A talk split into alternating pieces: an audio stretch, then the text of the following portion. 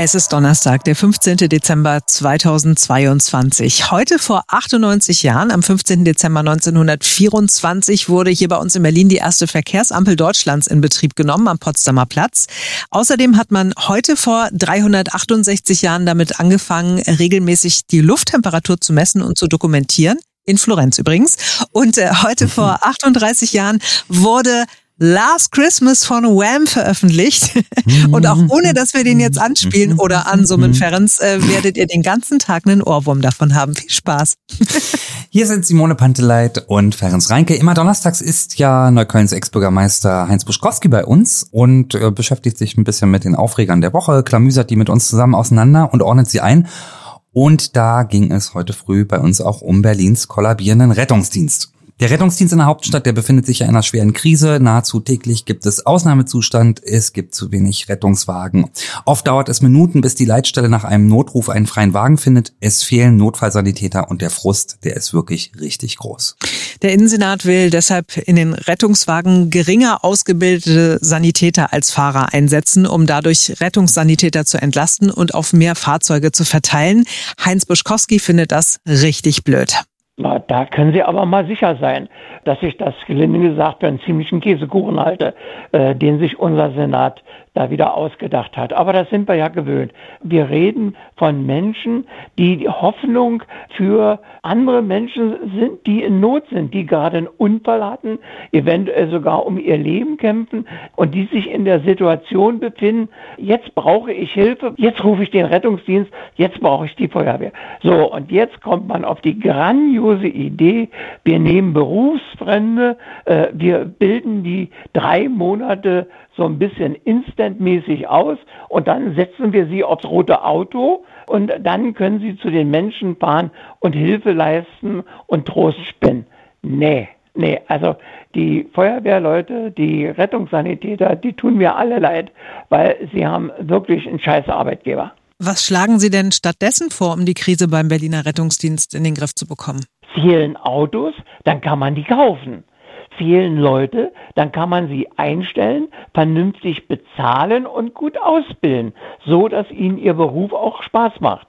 Aber einfach die Standards runterzusetzen, nach dem Motto, äh, ein Rettungssanitäter ist äh, eigentlich nichts anderes als ein gehobener Taxifahrer, das ist mir ein bisschen zu wenig. Außerdem haben uns die Klimaaktivisten der letzten Generation beschäftigt. Äh, wir haben einmal kurz nach München geguckt, wo man verfügt hat, dass sich die Klebekits an 300 Orten nicht mehr spontan festkleben dürfen. Es ist ausdrücklich kein Verbot. Die Aktivisten müssen ihre Aktionen vorher anmelden.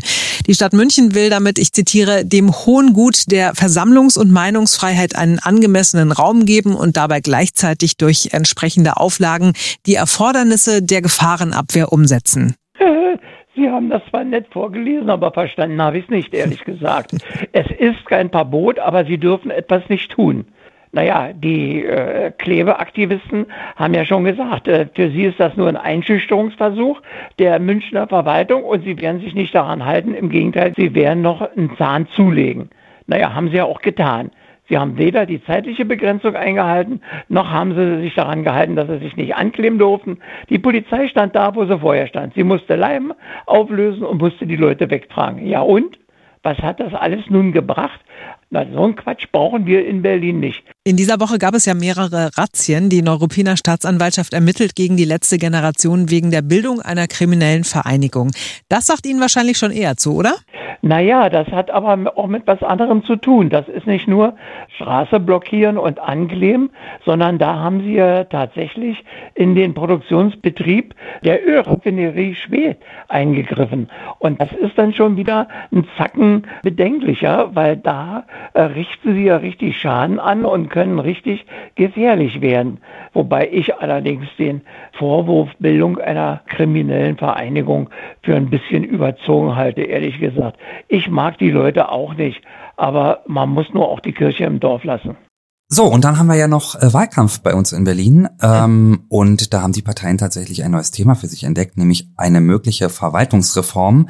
Schon mal vorab gesagt, Heinz Buschkowski glaubt nicht, dass äh, daraus was wird. Wir schauen einmal noch mal ganz kurz drauf. Also am radikalsten ist die FDP, die will einfach alle Bezirksämter streichen. Die Stadt soll dann nur noch auf Senatsebene gemanagt werden. 72 Stadträte und Stadträtinnen wären ihren Job los. Die Bürgermeister bzw. Bezirksbürgermeisterinnen, die dürften ähm, ja sowas wie ein Sprachrohr noch äh, für die Bezirke sein, hätten aber auch nicht so richtig viel Macht mehr.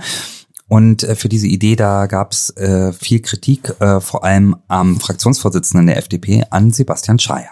Das ist ja einer aus dem Buch Methusalem. Ja, also wissen Sie, wie viel äh, Verwaltungsreformen in Berlin es schon gab? Ich weiß es nicht. Ich weiß nur, es waren viele und sie haben alle nicht funktioniert. Ich selbst habe ja an zwei oder drei solcher Versuche teilgenommen. Ich will mal eine Anekdote erzählen aus einer Verwaltungsreform. Da war ich Mitglied der äh, leitenden Arbeitsgruppe und der Herr vom Senat eingesetzte Vorsitzende machte die Ansage, guten Tag, liebe Kolleginnen und Kollegen, wir äh, machen jetzt eine neue Verwaltungsreform. Alle anderen haben wir bisher auch schon kaputt gekriegt. Auch die werden wir in dem Papierkorb landen lassen. Genauso geschah es dann auch. Also ich sage mal so, funktioniert nie, weil Politik kastriert sich nicht selbst. Wenn Sie Stadträte abschaffen, wenn Sie ganze Behörden abschaffen, dann gehen da auch Jobs verloren. Und dann kann man weniger Leute unterbringen. Seilschaften funktionieren nicht mehr. Und natürlich, man hat auch weniger rumzufummeln und mitzumischen und rum im Topf zu rühren. Das funktioniert so alles nicht. Es wird immer festgestellt werden, das muss bleiben, das muss bleiben. Na, hier müssen wir sogar noch einen draufsetzen. Und das nun bei diesem aufgesetzten Zwischenwahlgang nur alle erklären, die Verwaltungsreform ist das größte Problem Berlins und das werden sie jetzt in den nächsten sechs Wochen angehen, bis die Wahlen sind am 12. Februar. Also da lachen ja die Hühner. Das fand ich schon irgendwie krass, oder? Dass er erzählt hat, so eine, so bisschen äh, von hinter den Kulissen, wie das da so mhm. abläuft. Ne? Und dass dann von vornherein ganz offen gesagt wird, nee, haben wir gar kein Interesse dran, machen wir auch nicht. Ja, definitiv. Tatsächlich ist es, es ist in Berlin wirklich äh, super kompliziert, diese Zusammenarbeit zwischen den Bezirken und dem Senat und wer ist mhm. zuständig, was, was darf welcher Stadtrat, äh, wann ist dann doch ein Senator zuständig. Und ich erinnere mich aber aus dem letzten Wahlkampf, dass ja beispielsweise Bettina Jarasch, die grüne Spitzenkandidatin versprochen hat, dass sie da eigentlich auch ran will, dass sie die Zusammenarbeit viel stärker betonen will, dass sie das verbessern will, ist auch bisher nicht so richtig viel bei rumgekommen. Nee.